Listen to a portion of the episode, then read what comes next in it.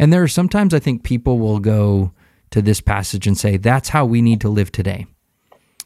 We need to just kind of develop this huge Christian commune and everyone just sells off what they have and everyone just puts it in a big pot in the middle and we all kind of uh, you know kind of have you know we just take out of the pot what we need and and all of that and and I don't know that that's if you're taking that away from this passage I don't think you're getting what this passage is trying to say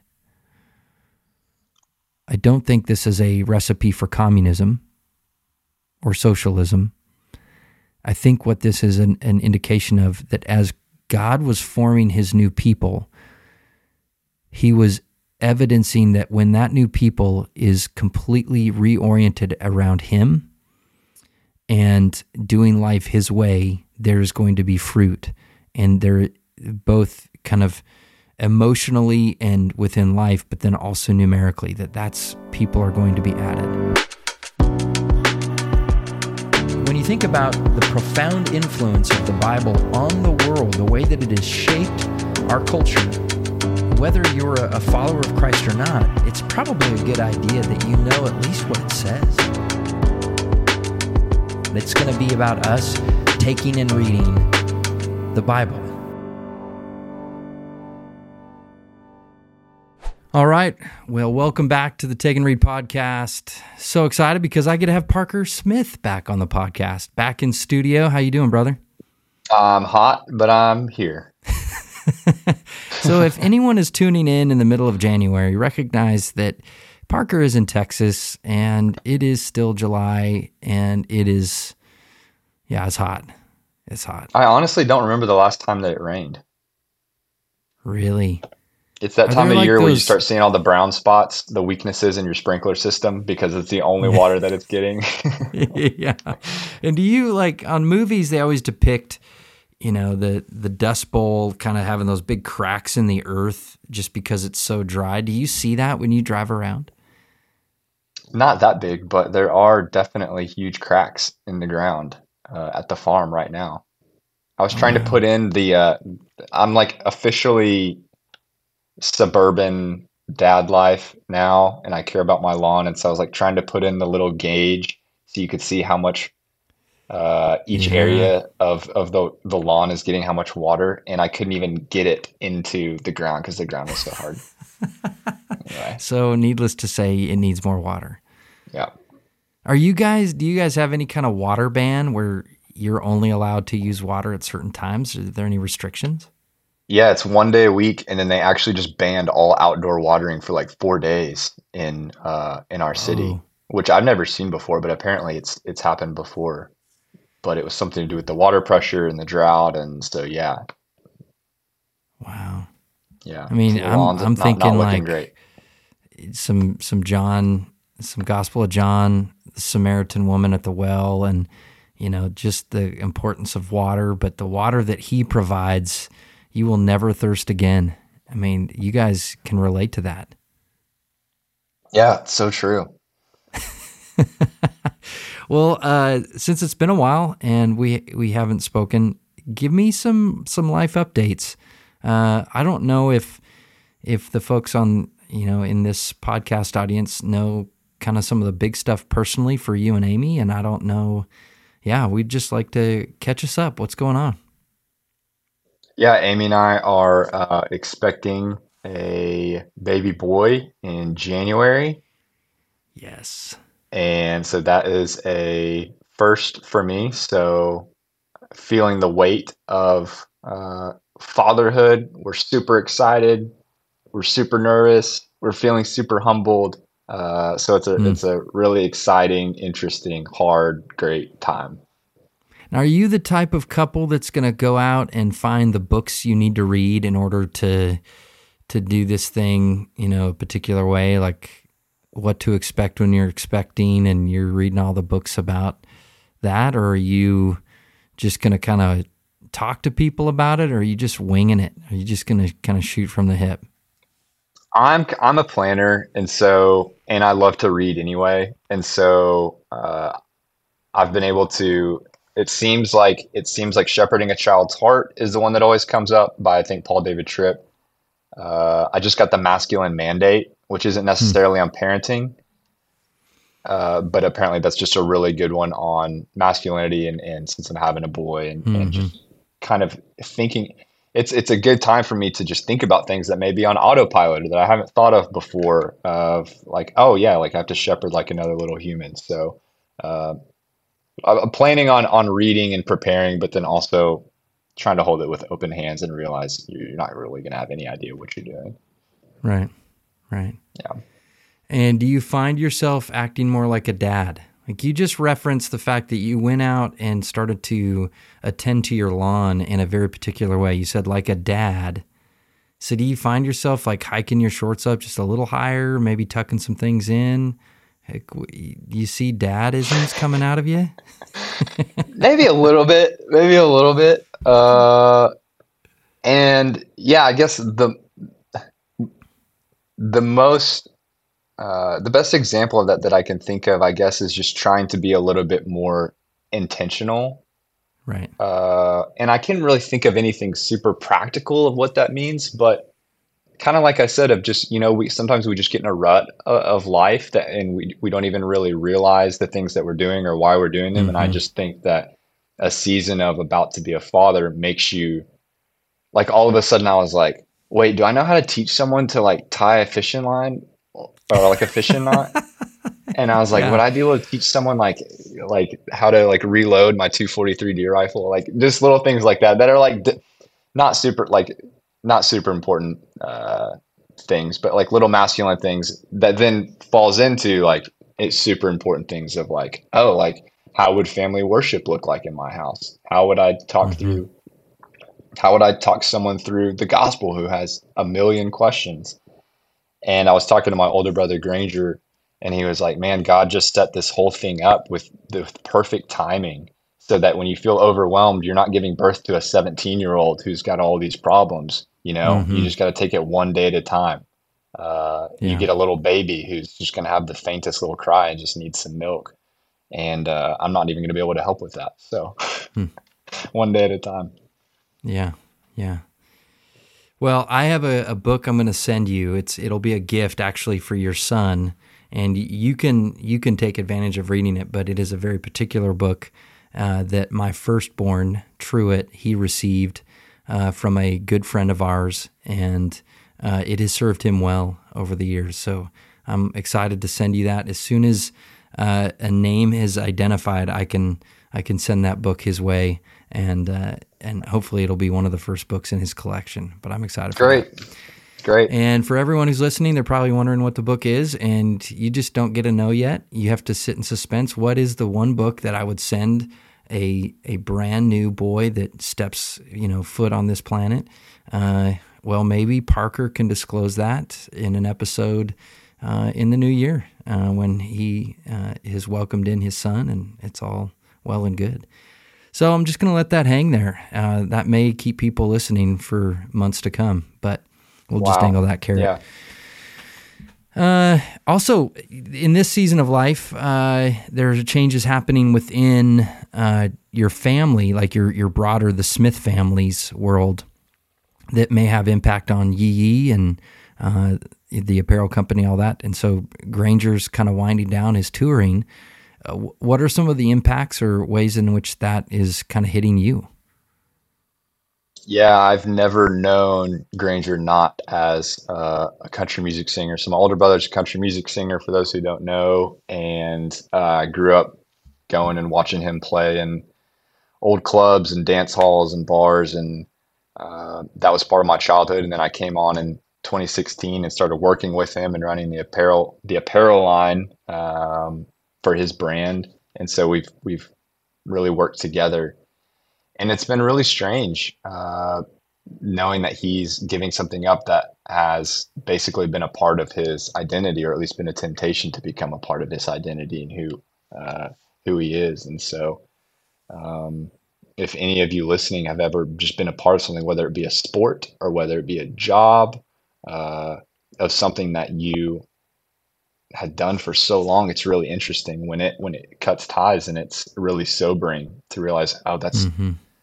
that's not who I am, you know. Um, right. As a, as a human being, that was a job. That was something that I did, and so it's really good and it's really healthy in in a lot of ways. In that it's uh, made me think about the the how temporal our time is here, and um, kind of like what I was saying earlier, where when you just kind of sh- little things happen in life that just kind of shake things up, whether it be uh, someone getting sick or a lost job or something big that happens or somebody mm-hmm. dies, um, it, it, just it like shakes things up where you kind of may have been lulled to sleep by by this world or the temptations of this world, and so in a lot of ways, it's been it's been healthy and it's been different. And there's a lot of uncertainties with our company because our company is pretty reliant on Granger's music career. So um, hmm. It's been a time of dependence on the Lord for the future, right? And um, and yeah. What do you? How do you respond to people that ask you, "What's he going to do now?" Yeah, I'd say that uh, he wants to preach. He wants to share the good news of Jesus Christ. He feels like it's the most important news in the world. It changed his life. Mm-hmm. And he wants to use his platform uh, to share that message and then to also share the message of uh, uh, how Christ uh, is the only true answer to overcoming uh, the grief and the suffering in this world, particularly uh, his grief after losing his son. Mm-hmm. Um, and so it's been really cool to see him become a believer and then to not just uh, smother his ambition and just live a life of obscurity, right? He's just as passionate and just as ambitious now. He's just like wanting someone else to get the credit rather than exalting mm-hmm. himself. He's just trying to tell people about the Savior and how it helped him through the loss of his son. So his new book, Like a River, is releasing on August 1st about that story. And it's, so it's been super cool to see him uh, working really hard and promoting it and, and the writing process and then the marketing process. And um, and it's been fun for all of us to work on a project like that that's kind of bigger than just well we're just making money to grow a business. Right. Right. Yeah that'll be exciting. Uh, i know that when i've gotten to hear him preach and the opportunities he has i would affirm that he has a gift that he is wise to cultivate. And I'm excited for him to do that and excited to see how the Lord develops that in him.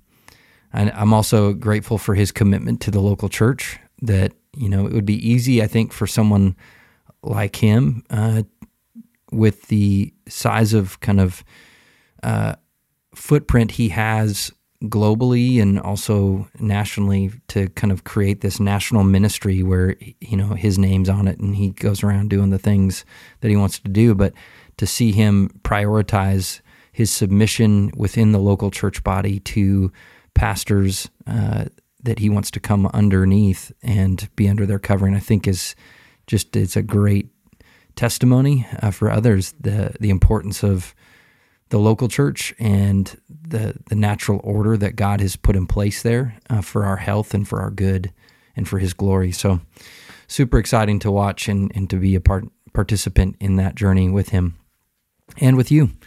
So, uh, you're back in Texas. You've been back for a while now, a couple months for the summer uh, from DC, and we actually I think got to hang out just after you arrived back, and we processed some of the your takeaways there. But uh, yeah, you're you're now in the throes of the heat of Texas, and but now you're inside an air conditioned place, which is nice and good. And now we can take and read. Are you ready to do that? Let's do it. Let's do it. Well, we we came together for that purpose. Uh, just so everybody knows, we prayed beforehand uh, because I think it's crucial uh, when you're getting ready to read the Word of God to uh, talk to Him and ask that by His Spirit He would guide you into meaning and understanding. And so we did that, and we're going to finish out chapter 2 of the book of Acts. So we're in Acts 2, starting in verse 42, and we'll go through the end of the chapter, which is 47. I'm reading out of the ESV. What are you in today? ESV. Perfect. Okay let's get into it. Well, and just as a recap, uh, so this this passage is going to come on the the end of what we covered in the last episode, which would have been the people's response to Peter's preaching. And Peter, you know, they had gathered and they were there in the upper room and they were waiting for the promised Holy Spirit. The Spirit comes on what is uh, described as the day of Pentecost. And the Spirit comes and gives them utterance uh, in uh, in a miraculous way, using where they're able to speak in known human languages, the mighty works of God. And then Peter gets up and he preaches this sermon on the day of Pentecost. And then there, we have these response of many that are cut to the heart. They want to know what can they do uh, in response to this message. And Peter tells them to repent and be baptized. And so there's this fulfillment of what Christ had told them in the Great Commission to go make disciples, baptizing them in the name of the Father, the Son, and the Holy Spirit, teaching them to obey all that He commanded. And so you see that being fulfilled there on the day of Pentecost and the beginning of that fulfillment. And so what we read today is then kind of a, a recap of what was going on in kind of that early church. And so uh, that kind of gives us an understanding. So starting in verse 42. And they devoted themselves to the apostles' teaching and the fellowship, to the breaking of bread and the prayers. And awe came upon every soul, and many wonders and signs were being done through the apostles. And all who believed were together, had all things in common, and they were selling their possessions and belongings and distributing the proceeds to all as any had need. And day by day, attending the temple together and breaking bread in their homes, they received their food with glad and generous hearts, praising God and having favor with all the people. And the Lord added to their number day by day those who were being saved. All right. So we want to start out just ensuring that we know what is being said. So what is clearly laid out in front of us? Are there do we understand who's there? who the theys are. It refers to they were doing this and they were doing that. Uh, do we understand what that's referencing? And then there are certain elements here that it might be helpful to understand, I think, uh, certain terms and concepts. And so as you look at this, what do you first understand about kind of who's present and who's there? Uh, who is they? I think it would be the immediate verse tells us that after Peter preached, uh, it says in verse 41 so those who received his word were baptized and they and there were added that day about 3000 souls and then it says and they devoted themselves to the apostles teaching so i think you have this collection of brand new spirit filled believers that uh, had been baptized and were now a part of this community of believers so it's a pretty big group. We're not talking like 10 or 12 people, but 3,000 souls added, and they devoted themselves to the apostles' teaching. So there's this regularity of apostolic teaching that's occurring, and we kind of get a sense of what what did life look like for these this the birth of the church. What we've got th- thousands of people now who have confessed Christ, have been baptized in His name, and now it says just like the the Great Commission, right? Um, they're being taught all that Jesus commanded, and they're being taught to obey all that He commanded. So there's this teaching that's happening, and there's fellowship, uh, which includes breaking of bread and prayers. And, and so there's some interesting components here that kind of describe not only what they did, but kind of the culture that existed in this early church that that was started. So the they, I think, is those three thousand believers. Okay.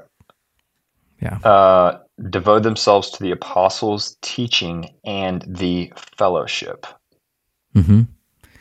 So yeah, we don't know uh, specifically if there are certain lessons that are being taught, but apparently the apostles are teaching, and we know that what Jesus promised them is that he would bring, and this is in the Gospel of John, but he would bring, uh, he had taught them some things, uh, but there are other things that he hadn't yet revealed, uh, but that they would be revealed by the Holy Spirit in due time, and that the Spirit of God would bring to remembrance all that He had taught them. And then you also kind of anticipate that some of the content of their teaching would have probably been related to what He taught them for the 40 days before He ascended. That after He resurrected and before He ascended, there's about a 40 day time period, so six weeks, where He spends dedicated time with the apostles, teaching them, it says, about everything concerning the kingdom of God. And that's in the, the first uh, chapter of Acts. And so it's likely that whatever he focused on in that time period, plus all that he had taught during his earthly ministry, is now going to be the content of the apostles' teaching. And so they're, yeah, they're beginning this ministry of discipleship, which is what they were called to. And that includes teaching them. And what do you think it and, means when it says uh, to the breaking of bread? What does it mean to devote yourself to the breaking of bread? Maybe just fellowship with uh, with your resources, with your communion with other believers. Yeah, and so yeah, you see that this concept of devotion, right? That they devoted themselves to several things: the apostles' teaching and the fellowship. And so that's not the it's not fellowship there is a noun, uh, not a verb. So, not the activity of fellowship, but the fellowship, meaning this group of believers now, their, their devotion is primarily to this group of believers and then to the breaking of bread and the prayers. And so it could be that there were uh, there were meals that um, in the early church, uh, church, church historians identify this this thing called an agape meal that would occur. So there would be this public uh, gathering, this regular kind of worship meeting, uh, worship service that would occur. And then to follow that, there was a particular meal that would occur that's called the love meal or the agape meal, where believers would get together. And it was only for those that had been uh, to use a fancy word, catechized or that were true members that had been vetted and cleared as true, authentic disciples of Jesus. They would gather in kind of a closed session, which would have been a meal, and they're breaking bread, they're sharing a meal, and they're also confessing sin. They're talking about, uh, they're praying for one another, they're sharing uh, all of these different things. And so there's this concept that perhaps that's what that's referring to, or it could refer to the Lord's Supper, that as they're getting together, there's this kind of organic component of the uh, the sacrament of the Lord's Supper, so communion, the, the bread and the wine, and, what Jesus had instituted during the Passover meal uh, could have been a regular component of their gathering. So I think it includes kind of all of that, if that makes sense.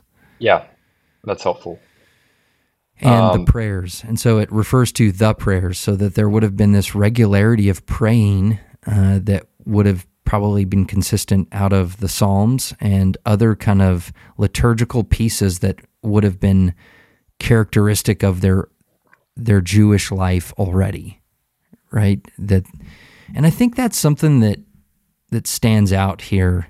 That one of the things that we see on display in this passage is that the disciples themselves, the apostles, and these new believers, almost all likely to be Jewish believers, because we will find out later in Acts that the gospel extends then to the Gentiles. So, this first section, we understand that these thousands of believers are faithful, devoted Jews, and they don't think that they're starting a new religion.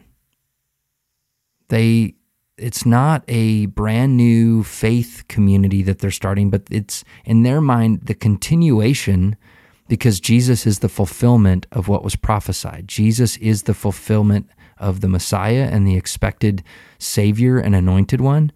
And so for them, evidenced by the fact that they're committing themselves to a liturgy that they would have previously experienced in the prayers, uh, that they would have been attending the temple. It says in verse uh, 45. Uh, uh, no, 46, and day by day attending the temple together and breaking bread in their homes. And so there's this sense in which they're continuing to to practice a lot of the the Jewish traditions that they had inherited from their forefathers, and that this was a continuation, a fulfillment of what their forefathers anticipated, not the start of a new religion. And I think sometimes that's that's maybe lost in the mix, and that now the Jews thought they were starting something new, right? The Jewish leadership thought that this was this was a um, a perversion of Judaism, but for the believers themselves, it was not. It was a fulfillment, and so they were still very much, uh, you know, God's people. They were still very much Jewish, and their this new realization, right? This new wine is not going to be put into old wineskins, but new wineskins, right? This new truth is going to be experienced in a new way. So there's there are new cadences that define their life, but there are still a commitment to traditional practices. So praying, attending the temple, uh, and certain types of fellowship. Yeah, I think that's important to note. Anything else you see here that uh, that kind of stands out as to what might that mean or? In the in the whole section or in 42 yeah just the whole section itself i think. 43 all coming on every soul and many wonders and signs were being done through the apostles. Yeah. Um, that's that's fairly straightforward. I think that yeah if you've read through acts um, right you see that these signs and wonders were, were being done specifically in this time that we don't necessarily see today. Um, I don't yeah, know if that I, all is a direct correlation to the signs and wonders. It seems like it is being in the same sentence. Yeah, I think there is a relationship there. And I think that to your point, there is clearly through the book of Acts, there are going to be things that occur that are considered miraculous signs. And by that, they're supernatural. They're not things that are naturally occurring in the day to day that that in God's design of creation and nature that that would be typical. So these are going to be non-typical things that that occur. And so one of the questions is why is it that they're occurring? And I think one of the things we see that as these miraculous signs occur throughout the book of Acts, specifically as kind of the uh, demonstration and presence of the Holy Spirit, that in this time in the history of the church, as the gospel is expanding and this message is going out beyond the Jews, one of the things you notice is that when these miraculous signs occur, there seems to be God's endorsement on whatever is occurring to include the people it's occurring to and with. That there is this sense of God's stamp of approval and is showing that this is of Him as well. And so, as mm. new nationalities are included in this community of believers, there are going to be miraculous signs that accompany that as a way of saying this is this has his approval. This is a part of his plan. And to kind of demonstrate that publicly, there's going to be this supernatural uh, exhibition that occurs in order to let people know this is of the Lord and what's happening here. So, in other is, words, if, if I'm a new believer, okay on it. If I'm a new believer and I'm reading that, I shouldn't be discouraged if I'm not seeing miraculous signs and wonders in my church and being in awe. Right. I don't know that that discouragement should be part of what you feel. I think you would you'd probably go, man, that would be really cool. I'd love to see that kind of thing. Does that happen today in the world? And I think there are some instances where some of the supernatural interactions that we hear about, and especially reading the book of Acts, there's something specific that God is doing in that season in the history of humanity. And I think it's very specific. But I also think today there are miraculous things that happen there are incredible accounts of what God is doing. And I think that you you hear about these and see these in oftentimes in like third world contexts. Uh, I think that there is some some elements to that. You hear a lot of stories from missionaries about Jesus manifesting to Muslims in dreams, and Muslims not knowing who he is, who this person is that they meet in a dream. And so there are certainly some some compelling stories of God doing miraculous things and it's one of those where we have to stand back and understand God gets to do he he can do anything he wants any way he wants whenever he wants. It's it's really his prerogative. And so it's not for us to define when and how he can do things. I think our approach to it has to be especially as we read the book of Acts, why is it happening like this at this time? Is there any indication we have of what he's doing? And what should we anticipate or expect or understand in our own time as to how he moves and how he uh, reveals himself or gives insight to himself? Uh, and so, yeah, I think that's a good question. But yeah, reading this, I don't think we should be discouraged if we don't see those things. Um, I do have some some some thoughts, and I don't know if it's for this particular episode or not, but I have some thoughts about the experience of the Holy Spirit in the West versus other places on earth.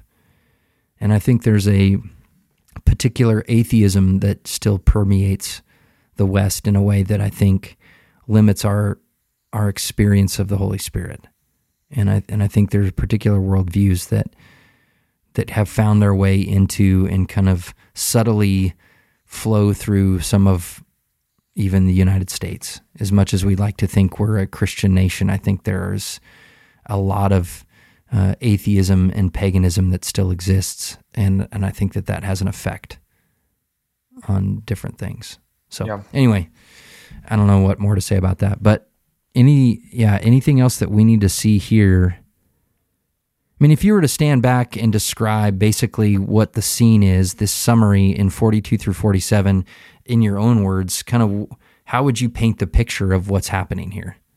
Yeah, I'm seeing uh, new believers who are devoting themselves. So, more than just uh, viewing from a distance, there's a sense of devotion. Uh, and then obviously, as you read, there's a sense of awe. The Lord is working things that are miraculous or uncommon. So there's there's something bubbling at the surface here that's really special. Uh, there's a sense of unity amidst these believers. Is it saying that they're um, together? You see the word common. There's mm-hmm. a sense of extreme devotion in, in that they're selling their possessions uh, distributing proceeds as they see need. There's a sense of uh, not holding on tightly to worldly possessions, but for caring for one another, for loving one another. Uh, an importance of uh, the local church, and you see that they're day by day uh, attending the temple together, um, and um, I think that's that's an interesting addition, and they're doing it all not like the Pharisees or um, those who were um, self righteous in Judaism, not doing it to merit salvation. They're not doing it um, out of self righteousness to be better than somebody else, but they're doing mm-hmm. it with glad and generous hearts, which is super mm-hmm. interesting, mm-hmm. and praising God um, which is su- such a different disposition than we've seen with uh, Jesus' mm-hmm. interaction uh, with with so many people in the book of Mark. Um, and then you see uh, finishing off with the Lord adding to their number day by day those who, if it's not clear enough, those who were being saved. Um, really interesting addition there of the sovereignty of God being in complete control of this whole thing. Right, that He's the one adding to their numbers. Mm. You know, it's it's interesting as you were describing it, and you you step back and you kind of paint this picture. You see a a community of people that maybe they had been devoted Jews prior to this and devoted themselves to attending the temple and doing this thing, but more than that, more than just devoted activity, you see there are dispositions of the heart. There are like moods that are described here and feelings that are described, emotions, and a, a daily pattern of life that is now completely reoriented around Christ and the gospel. Where once maybe they had different priorities in their life and, and kind of had their, their jobs and they would have their worship and they would kind of do their family thing and, and they kind of had these compartments.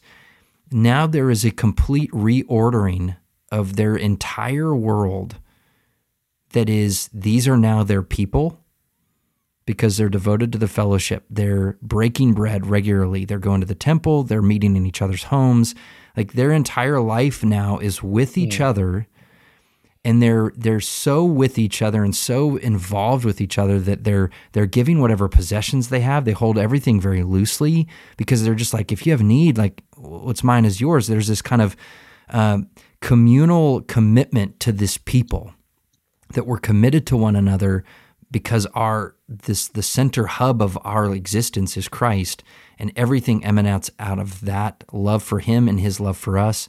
And so it's this re kind of ordering of everything around him and now you see when life is ordered and focused around him and his purposes and his design and his people there's flourishing there's emotional flourishing there's uh, life flourishing kind of in all facets of life. And then there's also numerical flourishing. There's more added. There's this kind of addition because life begets life. Mm-hmm. And so it's this really cool picture of like, yeah, I just keep seeing the word flourish. Like there's the seed of the gospel's planted in here as Peter preaches on the day of Pentecost. And from that point, three over 3,000 are added. And 3,000 people now have reoriented to where their priority is the gospel and the people that are shaped by the gospel. These are their number one. There's no one more important than that. And so then there's this flourishing that occurs as everyone's prioritizing the gospel and these people more than they are themselves, which is probably what was true prior to the gospel. Is their priority was themselves and taking care of themselves and now they're willing to put aside themselves in order to care for other people, and you just see flourishing happen. And what's so interesting, yeah, go ahead. Is is when I hear the word flourish, my entrepreneurial Western mind just immediately thinks money and possessions, and you don't really see any of that here. You see them mm-hmm. actually giving away those things. Not saying that every Christian has to sell everything that they have, but it's interesting when, when I hear you say flourishing, when you think mm-hmm. of the mm-hmm. early church, it's it doesn't say that the Lord gave them each a certain amount of talents or a certain amount of land or a certain amount of right. cattle uh, in terms of possessions and material wealth. Um, but it's like this treasure in and of itself is God Himself, and then so there's flourishing in that there's love and community with one another in their devotion to the Lord in this teaching, and it's flourishing because it's it's better than any amount of uh, uh, anything that that moths will destroy and rust will fade. Hmm. Yeah, and it brings to mind that this is the fruit, right? If we're going to continue that metaphor, a community that has fully embraced the ministry of reconciliation. Paul describes that what we have been given is the ministry of reconciliation. We've been reconciled to God and we've been reconciled to one another. And so there is no longer enmity between us and God and us and other believers and other humans. And so you take that out of it, right? Which that's what was introduced in Genesis 3 in the garden. They were in a garden that was flourishing. And then division, enmity was introduced through sin. And so then there was this enmity between God and this distance that then occurred between humanity. And now what's happened with Christ is he's now shaping a new community where reconciliation, there's been this complete restoration of relationship between God and man, and then between man and man or humanity. And when that's done, when when that reconciliation occurs, it produces life. And it's attractive. More people are brought in as God says, come, and he starts to lure and lead people into this community of life begetting life. It's so cool. Such a neat passage. And there are sometimes I think people will go to this passage and say, that's how we need to live today. We need to just kind of develop this huge Christian commune and everyone just sells off what they have and everyone just puts it in a big pot in the middle and we all kind of uh, you know kind of have you know we just take out of the pot what we need and and all of that. And and I don't know that that's if you're taking that away from this passage I don't think you're getting what this passage is trying to say. I don't think this is a recipe for communism or socialism I think what this is an, an indication of that as God was forming his new people, he was evidencing that when that new people is completely reoriented around him and doing life his way, there's going to be fruit. And they're both kind of emotionally and within life, but then also numerically, that that's people are going to be added. Yep. And and so we see on display the immediate impact of a life or a community um, that has been redeemed and is repentant. Yeah. Um. Yeah, and I just yeah I just think this this total reorientation like the it says day by day on multiple occasions in the text. So in verse 46 and in verse 47, giving this indication that day after day, this is what their pattern of life was. It was teaching and engaging in the Word of God, right? The apostles' teaching uh, is what will then populate the rest of the New Testament and become these books that are the inspired Word of God. So we can easily say that the, the teaching of God's Word, uh, the the people that are shaped by that Word, and the regular partaking in the sacraments and, and the physical reminding of the gospel and the new life we have in Christ and holding loosely our possessions that that is not not what defines us but it is just a resource by that God gives us in order to bless and love people and that worship of God was was central to this community. That they go to the temple. What what does the temple represent? But the worship of God, and so they're worshiping the Lord together. They're fellowshipping in homes, and they're they're they're the, doing the one anothering that the, the New Testament describes on many occasions. And the effects of that is glad and generous hearts that are full of praise, that they're experiencing favor with God and favor with other people, mm-hmm. and th- they're just growing and increasing in, in number. And that's, I mean, that's a picture of what we all want. And I think that's the question I ask, why not us? Why can't we why can't that happen here? I think there's a lot of things that come to mind. You and I have talked about just the amount of distraction that exists in our lives and, and the ways in which we just distract ourselves. You think about social media, you think about streaming movies and TV shows, and even the platform this podcast finds itself on. So you've got unlimited podcasts you can listen to, unlimited videos you can watch on YouTube. I mean, there's just so many ways in which we can we can unknowingly distract ourselves from prioritizing God and his people. Yeah, if we so. talked about what it says, we went through what it means and then if if we transition to what does this mean for us like you just touched on um, you know immediately it it uh, I feel a, a form of conviction of man, I'm I'm distracted by this world, and I, mm. I like. Uh, there's a quote that John Piper said where he's like, every morning I need to just get a sword and just he goes, just need to stick it and stick it to that part of me that just wants the treasures of this world that's just allured every day. And it reminded yeah. me when you said day by day, it's just like, man, day by day. Um, Lord, help me to have this posture. And like you said, I think it's super important. It's not like I have to feel guilty because I have to sell everything that I have and we have to form this uh, socialist society, but it's like this amazing example of these believers who are completely in awe and, and changed by the Holy Spirit and this posture of their heart of holding things with an open hand, caring for one another, having favor with all, glad and generous hearts, praising God and, and, and the Lord sovereign over all of it. So it gives me stuff to pray for for sure of Lord, help me not become too consume with these possessions because I'm missing out on you if I'm doing that. Mm-hmm. Um, mm-hmm. And and yeah, yeah, what a cool posture to have, and then uh, also uh, just motivating as as I get ready to join, uh, become a member at Emmaus Church here in Georgetown.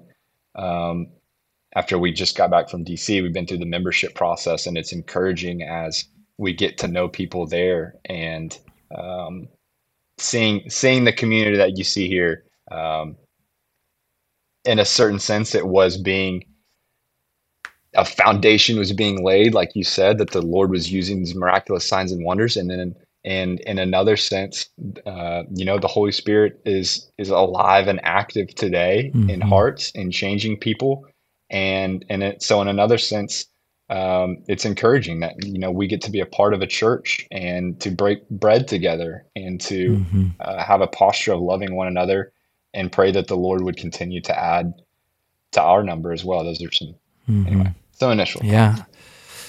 Yeah, I think that's that's what resonates for me too is this conviction that I I'm distracted uh, to to say that I want to have that level of priority of of prioritizing God, His Word, and His people.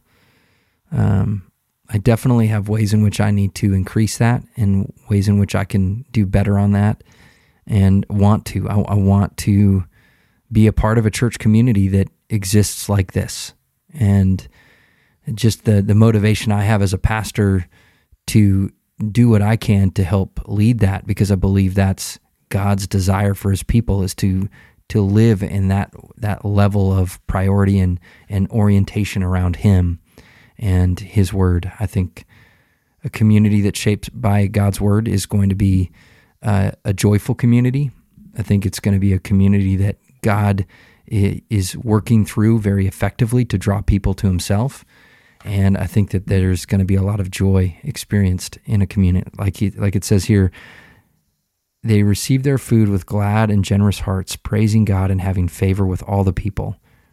I think that there is some something that is very attractive about that that I want to pursue with my own church family, for sure. Yeah. Uh, okay. Wow. This was a good time in the Word. Thank you so much for being with with me today, Parker, and and taking the time out of your schedule. Um, I want to encourage anyone. It was. It was. And if there's been anything that's kind of uh, inspired others uh, as you've listened to this podcast, I encourage you to participate. Uh, share things in the comments that stuck out to you or that certain things that resonated. Uh, love for people to engage in conversation through the comment section on this.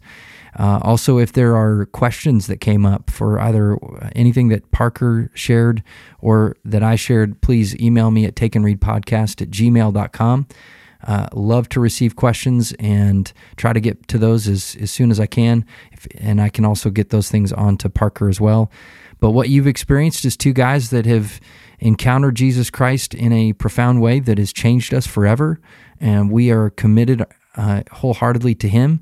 And regularly attend to His Word because we need correction, we need help, we need guidance on the regular. And so His Word helps do that, that He is faithful to speak through His Word. We believe His Word is living and active and sharper than any two-edged sword, and it can it can pierce and it can it can divide things and, and show us what's true in our own motives and our own hearts.